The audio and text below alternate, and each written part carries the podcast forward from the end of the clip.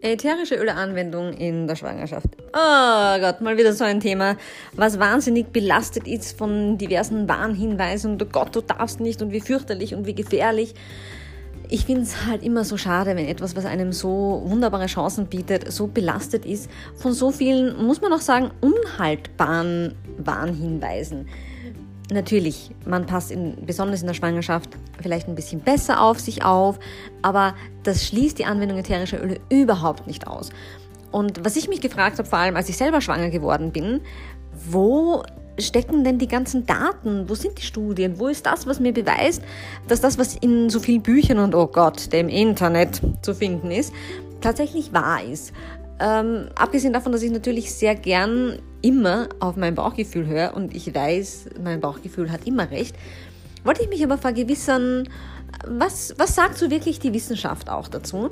Und daraus ist entstanden ein Vortrag und im Anschluss auch ein Webinar genau zu dem Thema. Also in diesem Fall hier ätherische Öleanwendung im ersten zweiten Trimester, also in den ersten sechs Monaten der Schwangerschaft und ich habe da ganz, ganz viel von meinen persönlichen Erfahrungen noch einfließen lassen, denn ich weiß nicht, wie es mir gegangen wäre ohne meine Öle in meiner Schwangerschaft. Ich war sehr froh, sie zu haben.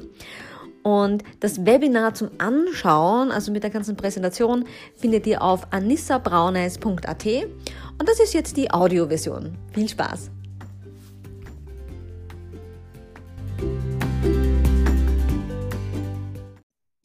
So, Los geht's mit dem heutigen Webinar zum Thema ätherische Öle in der Schwangerschaft. Geht speziell ums erste und zweite Trimester.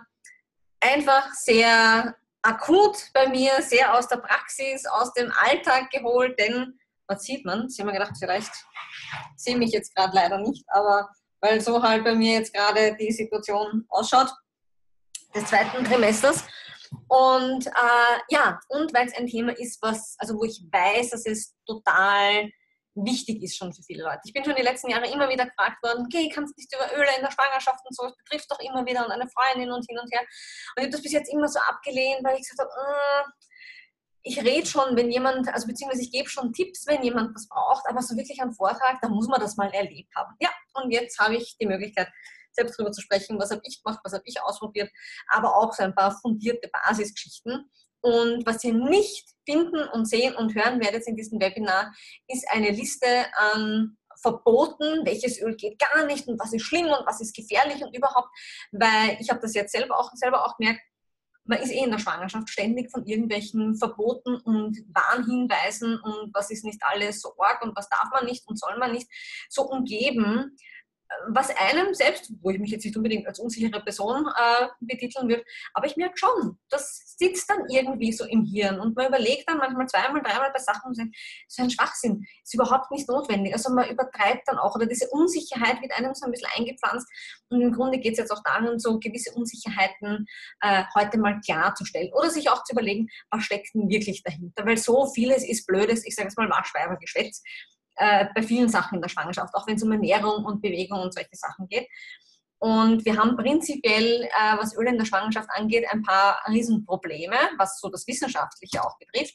Nämlich so ganz allgemein gibt es kaum bis gar nicht wissenschaftliche Daten zur Verwendung ätherischer Öle in der Schwangerschaft. Weil es gibt natürlich niemanden, der eine Studie macht, indem er sagt, so, jetzt holen wir uns dann mal 2000 Frauen und dann schauen wir mal, wie viel Öl, also schwangere Frauen, können wir in diese Frauen drauftröpfeln, reintröpfeln, welche Öle, bis irgendwas passiert sozusagen. Klar, das ist ethisch nicht vertretbar, das wäre auch ein Schwachsinn, ist auch unnötig. Äh, aber ja, deshalb gibt es eigentlich, ich sage es mal so, menschliche Studien kaum. Ja? Also wirklich ganz, ganz wenige findet man dann nur in der ähm, Studienliteratur. Und wenn man Studien findet, äh, wo es auch um Schwangerschaft und Trächtigkeit und sowas geht, dann sind das meistens Tierversuche. Oder Versuche mit Zellkulturen, auch prinzipiell so, was viele ätherische Öle Sachen angeht. Das bedeutet dann, man hat von was nicht, irgendeiner Ratte einen äh, Oberschenkel, Muskelzellen, die man dann mit Ölen beträufelt. Na, das ist auch überhaupt nicht aussagekräftig für uns im Alltag, wie wir die Öle halt anwenden. Noch ein Riesenproblem ist, dass die Qualität der verwendeten Öle bei diesen Studien, selbst wenn es welche gibt, nicht bekannt ist und äh, auch nicht beachtet wird. Also da steht dann halt, es wurde Lavendelöl verwendet oder es wurde Teebaumöl verwendet.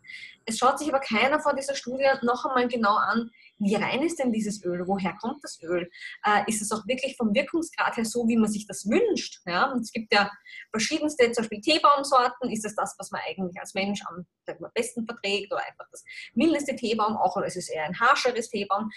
Also auch da wird dann sehr wenig drauf geachtet, bis eigentlich gar nicht. Und ganz, ganz wenige Ausnahmen gibt es. Also bei On Guard in den USA werden sehr, sehr viele Studien gemacht, wo wirklich auch On Guard als Öl betitelt wird. Äh, aber ansonsten, wie gesagt, passiert das sehr wenig. doTERRA ist da eh dahinter. Also doTERRA hat ja jetzt mit vielen Kliniken auch Kooperationen gegründet also eh schon in den letzten Jahren auch. Und da passiert jetzt immer und immer mehr. Also die Qualität der Studien wird in der nächsten Zeit gerade für uns zunehmen, wenn wir dann wissen, ah, das ist von dem und dem Spital oder von dem und dem Arzt. Ja, und wir wissen dann vielleicht schon, na gut, der arbeitet aber schon seit einiger Zeit mit doTERRA. Dann können wir ein bisschen darauf vertrauen, dass das auch mit einem Öl gemacht wurde, auf das auch wir vertrauen würden. Und was es dann auch noch gibt, selbst wenn man eine Studie findet, da werden komplett verrückte ihre Mengen Öl verwendet eben gerade in Tierversuchen. Da habe ich gleich mal ein Beispiel. Und zwar, äh, ich vermute, es ist eine Studie aus Südamerika. Und zwar wurde da der Effekt von Bitterorangenöl auf tragende bzw. trächtige, also schwangere Ratten untersucht. Bitterorangenöl ist eben gerade in Südamerika so ein absolutes Volksheilmittel. Das wird eigentlich so gegen alles verwendet, kann man sagen. Und äh, diese doch einigen von diesen äh, Studienführenden, die wollten halt einfach wissen, ist das dann gefährlich, wenn das die Schwangeren so verwenden in der Volksheilkunde, dass da halt für alles Mögliche, für jedes Wehwehchen sozusagen Bitterorangenöl verwendet wird? Und übrigens, wir hier bei doTERRA haben ja schon ein Öl von der Bitterorangenpflanze bzw. vom Baum, und zwar das Pettigrain oder Pettigrew, je nachdem, wie man es ob man Englisch oder Französisch ausspricht. Äh, und zwar ist, wird das gewonnen aus den Zweigen und Blättern des Bitterorangenbaumes. Hier bei der Studie kam allerdings aus der Bitterorangenschale das Öl vor. Aber wir haben zumindest, sage ich mal, die Pflanze auch bereits bei uns zur Verfügung. Und man hat dann eben diese trächtigen Ratten geteilt in drei Gruppen. Eine Gruppe hat 125, eine 250 und eine 500 Mikrogramm ähm, pro, äh, nein, Entschuldige, das ist Milligramm, ja, nicht Mikrogramm, Milligramm, äh, pro Kilogramm oral, also sprich übers Futter, erhalten und zwar von Tag 0 bis 14 der Trächtigkeit. Also sozusagen Empfängnis bis 14 Tage danach. Am Tag 20 hat man dann diese armen Ratterl, und ich meine, das ist halt wieder was mit diesen Tierversuchen, ach, da blutet einem ja das Herz, hat man diese armen Ratterl dann gekillt und sich angeschaut, wie ist das Gewicht der Gebärmutter? Gibt es toxikologische Auffälligkeiten, sprich Leber, Niere, ist da irgendwas bei den Werten ähm, komisch, so wie es nicht sein soll? Und gibt es Abnormalitäten beim Fötus? Hat sich da was so entwickelt, wie es nicht soll? Das Resultat war, dass nur die Gruppe, die die 500 Milligramm pro Kilogramm erhalten hat, im Schnitt einfach ein geringeres Gewicht der Gebärmutter hatte. Sonst keine Auffälligkeiten. Toxikologisch nichts. Föten waren alle völlig normal ausgebildet, nur die Gebärmutter war halt ein wenig leichter im Schnitt. Und trotzdem, selbst wenn ich sage, aha, na gut, also auch die höhere Dosis wäre jetzt nicht so ein Problem, wenn ich mir das umrechne, und ich gehe sogar von der geringsten Dosis aus. Und zwar sage ich 125 Milligramm pro Kilogramm bei einer Person meines Gewichts mit rund 50 Kilo, ergibt es dann 156 Tropfen Öl pro Tag eingenommen, geschluckt. Das macht kein Mensch. Warum? Wird, also es ist komplett irre, völlig vom Alltag entfernt. Äh, und als Berechnungsgrundlage habe ich hier das Eintropfen Lavendelöl, circa 40 Milligramm es kann bitte Orangenöl ein kleines bisschen leichter vielleicht sogar sein, aber das ist so ein guter Mittelwert. Und selbst wenn es nur 100 Tropfen Öl im Schnitt wären, kein Mensch schluckt 100 Tropfen Öl am Tag. Also kann man sich auch wieder nicht helfen, aber zumindest sieht man, den Ratten macht nicht einmal diese hohe Dosis eigentlich was aus dann äh, gibt es gerade in der Medizin sehr viele Empfehlungen zur Vermeidung und die beruhen dann auf die Annahme zur Wirkung einzelner Wirkstoffe in den Ölen. Also man sagt zum Beispiel, ein ganz bekannter Wirkstoff im Lavendelöl, das Linalol, ja, Linalol, eben einzeln synthetisch hergestellt, das macht dann das und das im Körper und das könnte dann in der Schwangerschaft das und das Problem ergeben. Nur wirkt natürlich mehrere Wirkstoffe in jedem Öl zusammen. Was bedeutet, das ist auch wieder nicht vergleichbar. Und man hat ein bisschen dieses Problem, dass der Grundsatz dann ja oft auch bei selbst Hebammen manchmal gilt, naja, wenn ich nichts Genaues darüber weiß, wenn ich keine Studie habe, in der ich das dann quasi nachlesen oder zeigen kann, ähm, dann lehne ich es einmal ab. Also wenn ich es nicht ganz sicher weiß, wobei, was weiß man schon sicher, ich meine, das ist auch in der Pharmazie nicht unbedingt so, ähm, dann wird es einmal grundsätzlich abgelehnt. Das heißt, oft hört man dann auch, na, machen Sie das nicht und oh, würde ich lieber lassen weil sich die Leute einfach nicht sicher sind. Und sie wollen halt nichts, das ist jetzt auch nicht unbedingt was Falsches dran, aber sie wollen halt auch nichts empfehlen, wo sie sich nicht sicher sind oder nicht glauben, sicher sein zu können. Was natürlich jetzt manchmal dann total schwierig ist, weil was bleibt uns dann als Richtlinie? Weil, sag mal, die wenigsten Schulmediziner kennen sich aus mit ätherischen Ölen. Bei den Hebammen wird manchmal auch ein bisschen sehr vorsichtig, wobei auf die kann man sich noch eher verlassen, ja, gerade wenn sie tatsächlich ätherische Öle auch anwenden.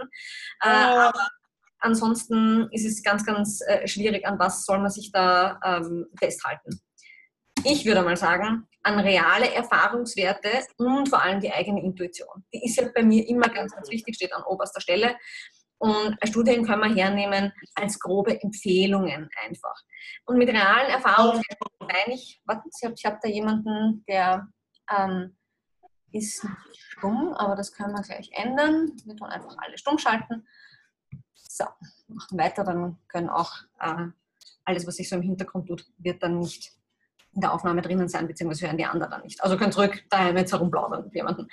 Äh, und eben als reale Erfahrungswerte gilt für mich nicht so dieses klassische, die Cousine der Freundin, der Nachbarin hat ein Öl verwendet und dann eine Fehlgeburt gehabt. Das ist kein realer Erfahrungswert.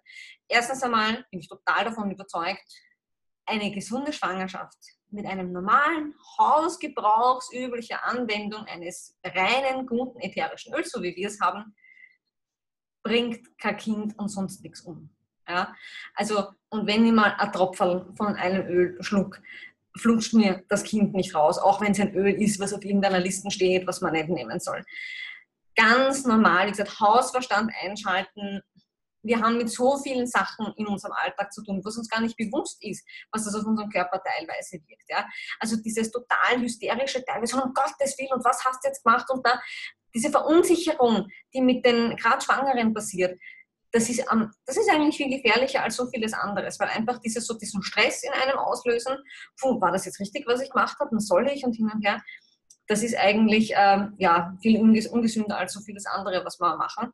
Und ähm, selbst habe ich zum Beispiel auch so eigentlich diesen, diesen Grundsatz, wenn jemand fragt, naja, was soll ich denn da nehmen, weil dieses eine Öl kann ich ja nicht verwenden, weil das ist ja Wehen auslösend.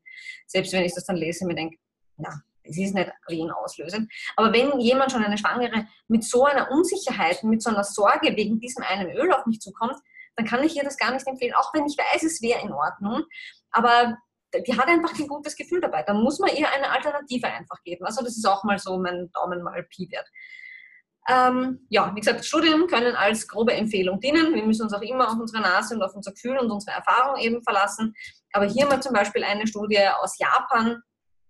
Da ähm, hat man getestet, ich meine, das ist jetzt nichts total Überraschendes für uns, ein Gynäkologe hat da Schwangere in der 28. Woche, die sowieso bei ihm in Betreuung waren, äh, bei ihm in der Praxis dann einfach zehn Minuten in Entspannungsposition gebracht. Sprich, die waren in so einem Entspannungssessel, jetzt bei uns in Österreich, Europa gibt es ja dieses Stressless, glaube ich, ja, reingelegt.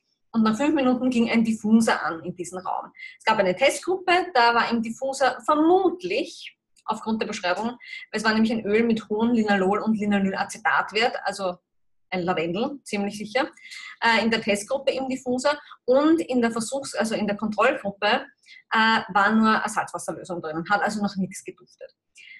Fünf Minuten sind sie damit beduftet worden. Man hat einfach so gewisse Parameter genommen, wie, wie ging es denen vor, während der Entspannungsphase und auch danach. Jetzt hat man gesehen, die Testgruppe, die das Lavendelöl gerochen hat, die hatte einen riesen Unterschied zur Kontrollgruppe bezüglich Gefühlen von Angst, Anspannung und Ärger. Es war deutlich, deutlich weniger bei denen. Und die Testgruppe hat auch einen aktiveren Parasympathikus-Wert gezeigt. Und der Parasympathikus ist der Teil unseres ähm, Nervensystems, der für die Entspannung auch zuständig ist. Also im Grunde kann man sagen, ganz klar, wir haben das alle schon erlebt, der Lavendel hat diese Dame eben sehr entspannt. Und dann hat man in Iran äh, auch einen Test gemacht und das habe ich selber äh, ausprobieren können jetzt in den letzten Monaten. Und zwar hat man Schwangeren, die unter Übelkeiten Erbrechen litten, Zitronenöl oder ein Placebo zum Inhalieren, zum Schnüffeln gegeben. Und dann haben wir gesagt, okay, und wenn ihnen schlecht ist, dann riechen sie einfach dran. Äh, das Ganze hat nur vier Tage gedauert. Es war wirklich eine sehr, sehr kurze Studie. Aber als Resultat ist einfach rausgekommen, es gab einen großen Unterschied äh, mit weniger Übelkeiten, Erbrechen in der Gruppe, die das Zitronenöl erhalten haben. Aus welchem Grund auch immer, aber speziell am Tag 2 und 4 der Studie war dieser Unterschied immer größer. Kann man schwer sagen, war den anderen noch mehr schlecht oder war denen wirklich noch weniger schlecht. Auf jeden Fall unterm Strich Zitronenöl ist gut gegen Übelkeit und das kann ich euch wirklich bestätigen. Ähm, würde man vielleicht am Anfang nicht dran denken, aber die Zitrusöle sind sehr, sehr angenehm, wenn man so Übelkeit und so, oh, es regt einen Momente hat. Da eine ganz interessante Studie, die nämlich einiges auf den Kopf stellt, was man so liest und hört. Und zwar in fast jeder Literatur liest man oft in der Schwangerschaft kein äh, Rosmarinöl. Um Gottes Willen, Rosmarinöl steht ganz, ganz oben auf der Liste von darf man nicht. Äh, warum? Weiß man nie. Wird eigentlich nicht so richtig äh, erklärt. Also ich finde es in den wenigsten Büchern oder in keinem Buch eigentlich prinzipiell, dass immer aufpassen in der Schwangerschaft. Warum aufpassen in der Schwangerschaft? Das wird dann meistens nicht drauf eingegangen. Ich vermute mal, dass das mit dem Rosmarin ursprünglich daher kommt, dass der Rosmarin als Blutdruck erhöhend gilt. Aber, Achtung, äh, einer der allerersten Aromatherapeuten, fragt mich jetzt nicht genau, welcher von denen es war, aber einer der ersten, der eins dieser ersten Kompendien geschrieben hat, äh, hat in einem seiner Bücher behauptet eben, ja, Rosmarinöl ist blutdruckerhöhend. Jetzt hat sich der Robert Tisserand, das ist äh, ein, ich glaube, französischstämmiger Amerikaner, der immer so diese Sicherheitsbibeln zu ätherischen Ölen und so schreibt, also grundsätzlich auch immer wieder ein bisschen konservativ in seinen Ansichten ist, aber gern so eintaucht und auch gern Dinge hinterfragt. Äh, mal damit ein bisschen auseinandergesetzt und hat gesucht, diese Ursprungsstudie, weil er sich gedacht hat, das stimmt irgendwie mit seinen Erfahrungen nicht überein, dass Rosmarinöl den Blutdruck hebt. Und hat auch diese Studie nicht gefunden. Die, auf der sich in der Ursprungsversion bezogen wird, da kommt gar kein Rosmarinöl vor, da kommt Muscatella-Salbeöl vor, was Hunden 10 Milliliter injiziert wird, die werden ohnmächtig, wenn sie zu sich kommen, haben sie natürlich einen erhöhten, erhöhten Blutdruck. Das passiert in dieser Studie, laut der Rosmarinöl aber eigentlich äh, Blutdruck erhöhen sein soll die ist nicht auffindbar. Moderne Studien zeigen eher, dass es sehr wohl mental anregt, aber eigentlich und vor allem, wenn es aufgetragen wird, weil sie durch die Blutung anregt, sprich eigentlich die Blutgefäße weiter werden. Und das ist ja etwas, was den Blutdruck eigentlich senkt. Also eigentlich genau das Gegenteilige äh, bewirken kann, gerade im Sport oder sowas, eben wenn man die Muskulatur damit einreibt und so. Äh, und es macht einen halt ja einfach belebt, aber das muss nicht unbedingt mit dem Blutdruck dann zusammenhängen. Und ja, deshalb vermute ich, also ist das, basiert das eigentlich auf keinen ähm, fixen Daten. Und obwohl man es überall, es ist so dieser Klassiker, einer hat es behauptet, alle anderen haben es abgeschrieben. Und die Listen sind über die Jahre immer länger und länger geworden. Ähm, aber jetzt hat man diese Studie mit äh, Milchschafen gemacht, mit Rosmarinöl. Und zwar hat man sie ihnen gefüttert auch. Äh, und zwar wollte man wissen, okay, was für einen Einfluss hat das auf Verdauung, Milchproduktion, Lämmertod und äh, Lämmerwachstum. Und es gab Gruppen äh, bei diesen Schafen, die haben Rosmarinöl entweder im Heu oder in der Silage erhalten. Interessanterweise haben es die Schafe braver gefressen, dieses Heufutter, also offensichtlich hat es ihnen geschmeckt. Sie hatten dann auch, genau diese Gruppe, einen höheren Fettanteil in der Milch und eine geringere Lämmersterblichkeit. Und der Unterschied da ist nämlich gar nicht mal so gering, der ist sehr, sehr deutlich. 6% nur in der Gruppe, die Rosmarinöl gefressen hat und 21 Prozent in der Kontrollgruppe, die kein Rosmarinöl erhalten hat. Laut dieser Studie bei Milchschafen gehe ich davon aus, dass Rosmarinöl sehr, sehr vorteilhaft in der Schwangerschaft ist. Also definitiv nicht auf die Liste der bloß keine Milchschaf Rosmarinöl geben gehört. Ja. Natürlich ist jetzt, sind wir jetzt nicht unbedingt Schafe, aber trotzdem, meine, es wird ja oft auch auf die Ratten und so weiter bezogen. Wir sind auch keine Ratten und trotzdem hängt man sich da ganz gern dran auf.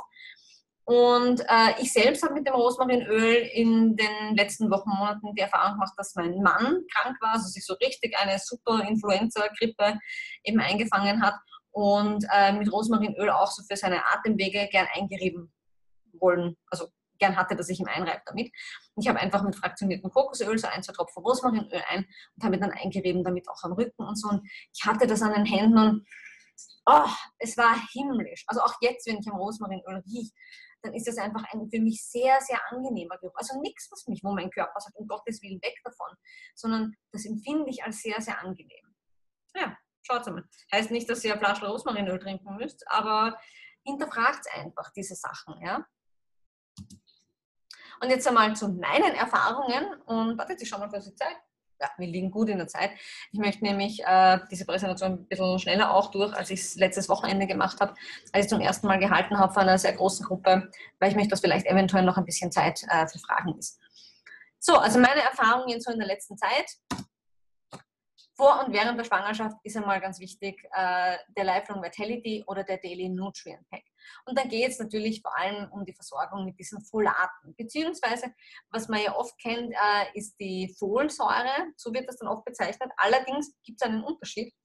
Die Folate, im Grunde geht es da um äh, B-Vitaminkomplexe, die kommen natürlich vor in unserer Nahrung. Also die kommen zum Beispiel äh, im Spargel vor, die kommen in ähm, Hülsenfrüchten vor, gibt es ganz, ganz, ganz, ganz viel. Also wir nehmen die mit einer ausgewogenen Ernährung ja sowieso zu uns. Auch in Zitrusfrüchten zum Beispiel. Äh, synthetisch hergestellt ist dann diese Folsäure. Es wird immer von der Folsäure gesprochen, allerdings ist da ein, äh, schon ein deutlicher Unterschied. Die Folsäure wird nämlich ganz anders verstoffwechselt als die natürlichen Folate, die wir mit dem Essen oder aus natürlichen Quellen zu uns nehmen. Mittlerweile gibt es sogar Stimmen, die laut werden und sagen, naja, also mehr Folsäure zu sich nehmen ist eigentlich eher negativ für den Körper, weil es halt eigentlich nur der Stoffwechsel recht belastet sein kann. Folate sind demnach definitiv vorzuziehen. Wir haben den Vorteil, dass in unserem Microplex VMZ zum Beispiel, unserem Vitamin-Mineralstoffkomplex von doTERRA, äh, aus den Nahrungsmittelergänzungen eben ja, Sachen drinnen sind, die aus den Nahrungsmitteln gewonnen werden. Sprich, wir haben da die natürliche Form, die Folate drinnen. Äh, aber so ein bisschen als ist das mal zu überlegen. Im Grunde, wie gesagt, unbedingt vor der Schwangerschaft sowas nehmen auch, denn, und das habe ich schon vor Jahren von einer Hebamme, mit der ich zusammengearbeitet habe, gerade aus der Kraniosakralgeschichte, gehört, die damals schon gesagt, also weißt, immer wenn die Leute von dieser Folsäure immer diesen Stress kriegen und das einnehmen, das machen sie nur fürs Gewissen. Weil bis man draufkommt, dass man schwanger ist, hat man eigentlich diesen Zeitpunkt schon überschritten, in dem die ähm, Folate oder Folsäure, wie halt dann oft empfohlen wird, gar nicht mehr, mehr so wichtig sind. Beziehungsweise da wäre es schon wichtig gewesen. Und bis einmal beim Arzt ist und der einem das empfiehlt oder vielleicht so ein Rezept gibt oder einen in die Apotheke schickt und so, ähm, da hat man das schon überschritten. Das macht man nur fürs eigene Gewissen, dass man halt was brauchen hätte. Und ja, das stimmt tatsächlich. Also man sollte eigentlich, das heißt so mindestens vier Wochen vor einer Schwangerschaft anfangen, äh, die Folatdepots aufzufüllen. Das macht man sowieso auch über die Ernährung und äh, Defekte und Missbildungen, da geht es äh, speziell um dieses, diesen offenen Rücken, ähm, auszuschließen. Ja? Das, das, Risiko wird einfach deutlich geringer. Es ist jetzt nicht immer, nicht, kann man nicht hundertprozentig ausschließen, aber das versucht man halt mit dieser Folateinnahme irgendwie so ein bisschen einzugrenzen. Die Empfehlungen liegen dann bei 400 bis 550 Mikrogramm pro Tag. Das ist ein bisschen unterschiedlich, kommen wahrscheinlich auch auf die Körpergröße und sowas an. Im Microplex VMZ sind auf jeden Fall in der Tagesdosis, das sind dann vier Kapseln dieser Dose, 400 Mikrogramm enthalten, sprich pro Kapsel 100 Mikrogramm, kann man so sagen. Man nimmt in der Regel, wenn man volle Dosis nimmt, zwei in der Früh und zwei irgendwann am Nachmittag. Äh, mein Zusatztipp ist, und das war für mich zum Beispiel ein ziemliches Problem mit diesen Schlucken. Äh, das haben vielleicht viele in der Schwangerschaft auch erlebt, die das, die schon mal dran waren, aber man hat so einen extremen Würgereiz. Also bei mir war das sehr, sehr deutlich. Und ich habe mir dann mit dem Schlucken ein bisschen schwer getan, weil wenn das nur irgendwie langsamer gerutscht ist, oh, hat sie mich gleich gekriegt. War zum Vergessen. Daher könnt ihr aber diese Kapseln auch aufmachen und dann einfach diesen Mineralstoffkomplex und Vitaminkomplex, der drinnen ist, äh, in entweder ein Joghurt einrühren, das habe ich gemacht, und dann auch mit Früchten. Ich meine, sie schmecken grausig. Nur mit Wasser. Es gibt Leute, die sagen, nein, kein Problem, mix ein bisschen Wasser an und zack, hau das runter. Boah, nein, schmeckt schrecklich. Ich tue es mir da lieber in irgendeinen Shake zum Beispiel auch rein oder in einen Joghurt. Also irgendwie versuchen auch ein bisschen unter Obst zu verstecken. Und dann einfach trinken. Das geht dann deutlich besser. Auch eine Alternative der Einnahme sind die A2C-Kautabletten, die Vitamin-Kautabletten für die Kinder, äh, denn auch die enthalten natürlich Folate und zwar auch pro Kautablette 100 Mikrogramm. Da sind noch andere Vitamine und Nährstoffe drinnen, die speziell für die ähm, kognitive, also auch die, die Nervensystementwicklung und Hirnentwicklung der Kinder sehr gut sind. Die schaden jetzt dem, dem Ungeborenen auch nicht, schaden der Mutter auch nicht unbedingt. Natürlich hat man aber als Erwachsener ein bisschen trotzdem einen anderen allgemeinen Vitaminbedarf, als hier in diesen ähm, Kräuterblättern drinnen ist. Aber besser als gar nichts, man nimmt ein Kräuterblättel, gar keine Frage. Zusätzlich kann man natürlich auch, das habe ich immer wieder auch gemacht, also könnte ich jetzt auch vielleicht mal wieder ein bisschen, äh, die Terra Greens und den Trim Shake. Also die Terra Greens, das ist ja dieses Pulver, wo auch so Gemüse und Obst pulverisiert drinnen ist. Man kann sich mit Wasser mixen. Wenn, dann macht das wirklich kalten Wasser. Oder, was ich auch gemacht habe, mit ein bisschen einen Obstsaft, also einen Orangensaft oder so einen Multivitaminsaft. Man kann ihn auch gerne noch ein bisschen mit Wasser strecken, gar kein Problem. Aber dann schmeckt es doch auch ein bisschen angenehmer. Also es ist jetzt nicht grausig, grausig, aber mir war es dann doch ein bisschen lieber mit was zusätzlich Fruchtigem noch. Und auch der Dream Shake, auch in dem zum Beispiel ist Folsäure enthalten, beziehungsweise noch zusätzliche Vitamine und Mineralstoffe. Und äh, da habe ich zum Beispiel in den, vor allem den Orangen Dream Shake mit ein bisschen Pflanzenmilch, habe ich meine äh, Vitaminkapseln aufgemacht mit einer Banane im Mixer und habe das dann getrunken. Also das war auch für mich eine ganz gute Möglichkeit. Und Probiotika, wichtig, wichtig, wichtig. Vergesst es nicht, als Mutter gibt man eigentlich die Darmflora, die man selbst hat, dem Kind weiter. Und da gibt es natürlich die Möglichkeit, die PB-Assist-Kapseln zu nehmen. Ja, auch da ist Kapselschlucken manchmal ein bisschen eine Herausforderung. Oder die PB-Assist Junior, in denen in diesen Säckelchen, wo so ein, ja wie ein Brausepulver eigentlich drinnen ist, äh, das sind speziell diese probiotischen Kulturen auch drinnen, mit denen Kinder idealerweise auf die Welt kommen, beziehungsweise in den ersten Monaten auch entwickeln sollen. Also das ist gar nicht so schlecht. Das kann man absolut und super, super gern und easy nehmen, wenn die Kapseln auch nicht gehen. Man kann auch hin und her wechseln und glaubt man, da ist Überdosierung gar kein Thema. Zu viel gute Darmkeime kann man nicht haben. Das ist kein Problem, über das man sich Sorgen machen muss. Ja, und dann gegen die Übelkeit. Jetzt muss ich nur kurz einen Schluck nehmen. Das ist ja ein roter Vitaminsaft mit extra Eisen auch noch, schmeckt aber ganz gut. Ähm, da habe ich super Erfahrungen mit Wild Orange gemacht. Also Wild Orange ist sowieso so ein Öl, was ich jetzt in den letzten Monaten noch mehr lieben gelernt habe. Ich habe sogar hier bei mir jetzt gerade stehen, ich habe es jetzt kurz vor dem Webinar ah, auch ein paar Atemzüge genommen, weil es wirklich einfach so, so lecker für mich auch riecht. Ich mache das immer schon. Aber jetzt, seit ich schwanger bin, liebe ich es und ich würde mich am liebsten wirklich reinkriechen in die Flasche. Also das ist so prinzipiell meine Erfahrung bis jetzt gewesen. Die Öle, die ich vorher nicht so gern hatte, die mag ich jetzt noch weniger. Und der Geruchssinn, der wird wirklich stärker. Äh, und die, die ich vorher schon ganz gern mochte, auf die stehe ich jetzt auch noch mehr. Also es hat sich da wenig für mich irgendwie Überraschendes ergeben, sondern ich habe halt gemerkt, ja, mochte ich vorher schon, jetzt mag ich es noch viel lieber. Und das, wo ich vorher so äh, war, ja, das meide ich jetzt auch eher, weil ich es nicht so unbedingt brauche.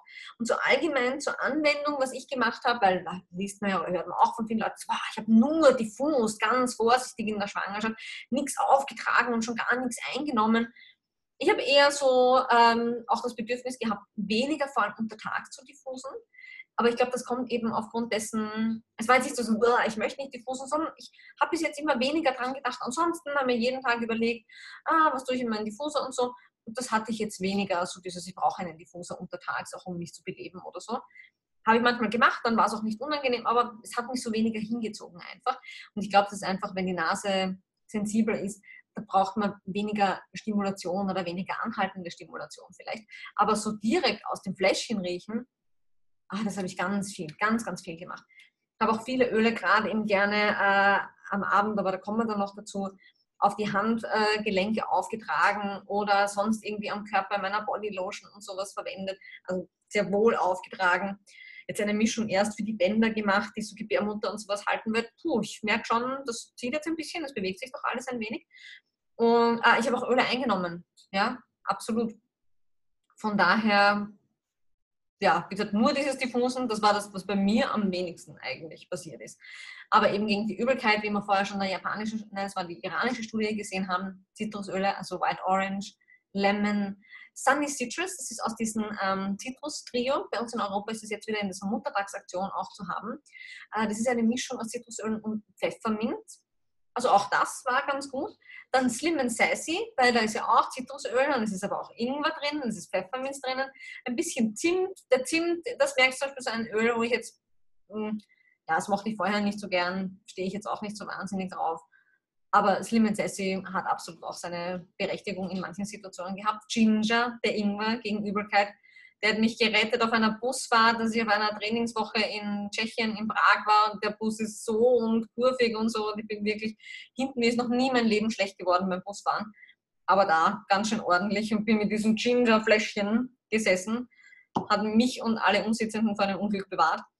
Peppermint natürlich, also Pfefferminze oder Spearmint, oh, ich liebe Spearmint und auch Kardamom. Kardamom ist auch ganz, ganz großartig für die Verdauung und äh, ja, also mag ich super gern. Es ist vor allem so ein Öl, wenn ich was gern hätte, das ist für die Verdauung auch oder ähm, für den Magen, was aber nicht so frisch ist. Kardamom hat doch eher was Neutrales bis leicht Wärmendes, finde ich das sehr angenehm. Und mein Zusatztipp, und ich meine, es heißt ja Morgenübelkeit, stimmt nicht, es ist einem den ganzen verdammten Tag schlecht. Man legt sich mit schlecht hin, man wacht mit schlecht auf.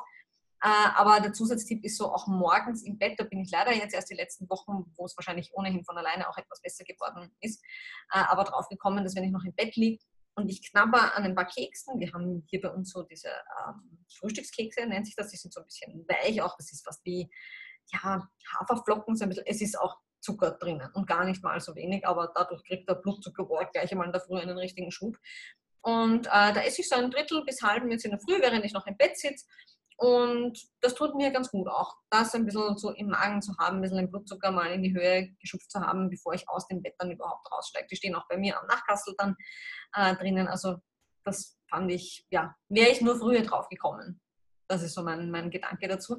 So wirklich etwas, was komplett die Übelkeit verschwinden lässt, mh, hm, ja, wie man immer hört, gibt es weder schulmedizinisch noch alternativ etwas. Es gibt aber halt Hilfe, die es einfach besser macht. Und ich habe jetzt mich nicht wahnsinnig und nicht ständig erbrochen, Gott sei Dank. Es ist immer mal wieder vorgekommen, sagen wir so, aber es war zum Glück nicht so, wie es auch anderen Frauen geht, die sagen, boah, na, drei bis fünf Mal am Tag fix und auf einmal ständig ist es aus ihnen rausgeschossen. Ähm, das Gott sei Dank nicht. Also da hatte ich nur ganz kurze Episoden, mal ein Wochenende, in dem es mir ganz, ganz schlecht ging. Ich weiß nicht, was da alles noch zusammengespielt hat.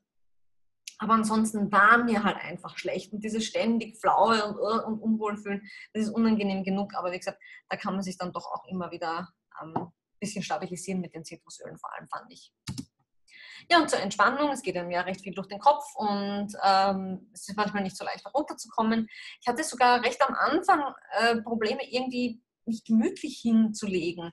Das ist jetzt sogar fast gleich geblieben, beziehungsweise sogar besser. Und äh, da habe ich sehr geschätzt, zum Beispiel auch den Lavendel Touch Roll-On. Den habe ich mir einfach vom Schlafengehen so wirklich großzügig auf die Handgelenke aufgerollt und mich dann so ins Bett gelegt damit. Äh, Rose, auch der Rose Roll-On, den fand ich irrsinnig angenehm und der hat mich auch oft angezogen. Wild Orange wieder, ohne Wild Orange geht derzeit nichts bei mir. Serenity natürlich auch ganz gern mal im Diffus, also über Nacht ist er schon hin und wieder gelaufen. Dann Douglas Fir zum Beispiel. Ähm, auch sehr angenehm, so diese ganzen Nadelöle, muss ich sagen, tun mir jetzt ganz gut auch. Und das Holiday Peace ist mir dann im letzten, also vergangenes Jahr, so Ende des Jahres, dann sehr, sehr angenehm gewesen, weil ja auch diese Fichtenöle drinnen sind. Ist aber auch der Vetiver drinnen, es ist ja, glaube ich, auch Grapefruit drinnen. Also diese Mischung ist mir auch jetzt noch sehr, sehr angenehm. Und dann das Copaiba oder Copaiba. Äh, es gibt ja jetzt bei uns auf der Spring Tour, konnten wir es bestellen bei uns in Österreich, äh, beziehungsweise in Europa, in USA und Kanada gibt es schon etwas länger eben zu bestellen. Und das mochte ich am Anfang gar nicht. Also der Geruch, der war so, ich habe es bekommen, da war ich schon schwanger, ich weiß nicht genau wie lang, fünf, sechs Wochen circa, glaube ich. Und da habe ich es aufgeschraubt und gedacht, naja, also begeistert mich jetzt nicht wahnsinnig vom Geruch. Und hat mich sogar so richtig so, boah, eigentlich gar nicht gut habe es dann auch nicht verwendet, obwohl es mich interessiert hätte. Also von der Wirkung her, es gilt sogar unter sehr vielen so übervorsichtigen als eh sicher sogar in der Schwangerschaft. Aber es hat mich einfach nicht angezogen. Mittlerweile geht es besser. Aber allein verwenden, das ist für mich eher so was in einer Mischung, ich habe es jetzt auch in einer Mischung drinnen, äh, zum Auftragen gegen dieses Bänderziehen. Aber ja, so pur weiß ich nicht. Aber ich bin schon sehr, sehr gespannt, was wir, wenn wir es jetzt so fix in Europa haben, auch so allgemein für gute Erfahrungen damit machen können. Und ja, wie gesagt, entweder auf die Handgelenke rollen, diese Entspannungsöle, oder was man auch machen kann, vor allem wenn man auch keinen Diffuser verwendet oder verwenden will, träufelt das euch auf ein Taschentuch einfach, die Öle, die euch angenehm zum Schlafen sind, legt es dann ins Kopfkissen rein, in den Bezug oder drauf. Könnt ihr es auch jederzeit, wenn es zu viel wird oder sowas, wieder loswerden. Also ganz, ganz einfache Tricks. Ups. So. Hautpflege. Ja, ist mir auch, meine Haut ist ja prinzipiell nicht die allerschönste und reagiert sehr, sehr schnell auch auf Lebensmittel, muss man ganz ehrlich sagen. Cola getrunken, Pickel bekommen. Sofort da, oder spätestens am nächsten Tag. Das ist halt so, Haut ist halt ein Entgiftungsorgan. Mein Gott, muss man irgendwie damit leben, gerade wenn man zu Orten ähm, drauf reagiert. Aber da habe ich schon auch dieses HD Clear, das ist unser, äh, unsere Hautreinigungs-, äh, also für unreine Hautserie, vor allem den Schaum und die Feuchtigkeitscreme verwendet. Das Öl dazwischen habe ich oft dann ausgelassen, weil es mir vom Geruch her so vom Schlafen gehen dann oft einfach nicht angenehm war. Ich meine, es riecht jetzt auch nicht wahnsinnig lecker, finde ich. So prinzipiell, ja, stört mich nicht immer. Aber dann hatte ich einfach auch dann weniger das Bedürfnis, dass mein Gesicht danach so intensiv riecht vorm Schlafen gehen. Äh, ansonsten sind die anderen Produkte habe ich verwendet. Und was ich vorsorglich versuche, gegen Dehnungsstreifen zu machen, ist die Body Butter der Spa-Linie zu verwenden. Der liebe ich, den Geruch, der ist wirklich fantastisch, finde ich und die Bodylotion, die geruchlose, einfach gemischt mit Lavendel und Weihrauch. Ja, wenn man angeblich einfach zu den und Streifen neigt, dann kann man machen, was man will und sie kommen trotzdem. Aber eine Freundin von mir, die jetzt erst im Jänner äh, ihr Kind bekommen hat, die hat es eben mit der Bodylotion und dem Lavendel und Weihrauch gemacht und ist super happy. Gesagt, nein, also die Haut ist überhaupt nichts passiert. Sie hat das wirklich brav und konsequent geschmiert. Mit der Konsequenz mit dem Schmieren wird bei mir vielleicht ein bisschen hapern, aber ich versuche es trotzdem ein bisschen. Also bei der hat super hingehaut. Bei mir werden wir erst sehen, was es bringen wird. Aber das versuche ich zumindest. Es schadet definitiv nicht. Und äh, was ich auch schon gemacht habe, war einfach dann nach dem Duschen mit einem Trägeröl einfach. Und das ist ganz gut, wenn es auch ein bisschen ruhig und fettigeres Trägeröl ist oder ein Jojoba oder ein Aprikosenkern haben wir zum Beispiel auch. Da kann man dann zum Beispiel die Öle auch reinmischen und dann die feuchte Haut noch damit einschmieren. Das ist natürlich dann auch sehr, sehr pflegend. Bei Blasenentzündung, äh, das kann immer mal wieder in der Schwangerschaft, auch aus welchen Gründen auch immer, auffälliger sein oder man kommt halt nur drauf, wenn man jedes Mal bei der Frauenärztin seine Urinprobe abgibt. Und ähm, da hatte ich zum Beispiel immer einen erhöhten Leukozytenwert oder die letzten zwei Male. Und äh, da habe ich dann auch Sandelholz, also Sandalwood und Zypresse mit Trägeröl auf der verdünnt auf der Blasengegend aufgetragen. Habe zusätzlich noch Cranberry-Extrakt und Demanose. Die Demanose ist ein Zucker, der aber nicht verstoffwechselt wird im Körper und an dem haften dann sehr leicht so Bakterien an. Das heißt, man kann es dann damit ausschwemmen. All das habe ich gemacht und jetzt beim letzten Termin eben war mein Leukozytenwert also unauffällig, überhaupt kein Problem da hat sich definitiv was getan. Was jetzt war, die Öle oder Cranberry oder sonst was oder die Kombination, völlig egal, es hat gewirkt, geht jetzt mir wieder super gut. Also so kurz zusammenfassend. Mein Motto ist einfach, konzentriert euch lieber auf die Vorteile und Möglichkeiten, anstatt ständig nach diesen Verboten zu suchen. Also entweder wenn ihr selber schwanger seid oder jemanden im Umfeld habt, schaut einfach, was passt zu denen, was ist ihnen angenehm. Äh, und nicht so, naja, hm, das darf nicht. Und wenn die selber sehr unsicher sind, dann findet einfach Sachen, die sie nicht irgendwo gelesen haben. Man liest ja so viel Blödsinn. Aber einfach kritisch auch an die Sachen herangehen. Und wie gesagt, nicht immer so, dieses, ich meine, das ist halt allgemein vielleicht so ein bisschen ein Problem, äh, dass man oft immer so, was darf man nicht, sondern schauen, was kann man denn tun? Was tut einem denn gut? Wo, wo zieht es mich hin? Wo fühle ich mich wohl damit? Und ja, bis jetzt bin ich damit ganz gut gefahren. Und jetzt haben wir sogar noch, ja, wir haben sogar noch ein bisschen Zeit für Fragen. So, 10 Minuten, 5 Minuten, sowas, oh, 5 Minuten 40 ähm, zeigt mein, mein Meeting-Uhr hier an. Hat jemand, ich schaue mal in den Chat, ob jemand eine Frage eingetippt hat. Solltet ihr auch auf eurer rechten Seite ähm, Chatmöglichkeiten haben. Könnt ihr mir was reintippen. Oder wenn ihr später natürlich, wenn noch Fragen auftauchen, auch kein Problem, schreibt es in der E-Mail beziehungsweise ähm, mit anderen Teammitgliedern von euch, um uns auszutauschen.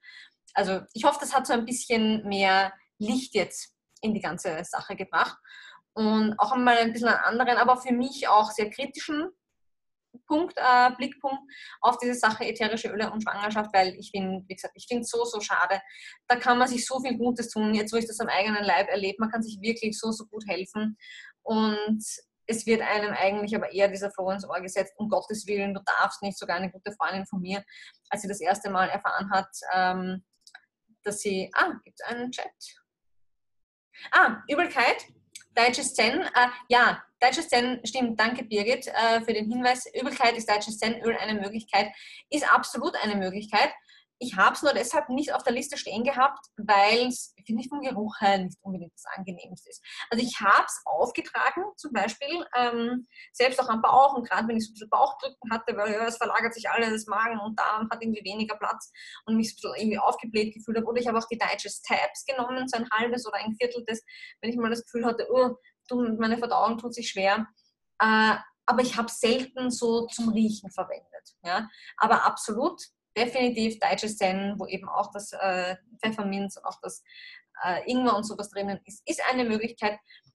Es, ja, kann man machen zum Riechen und sowas. Fand ich es irgendwie nicht ganz so, hat mich nicht ganz so arg angezogen. Ja?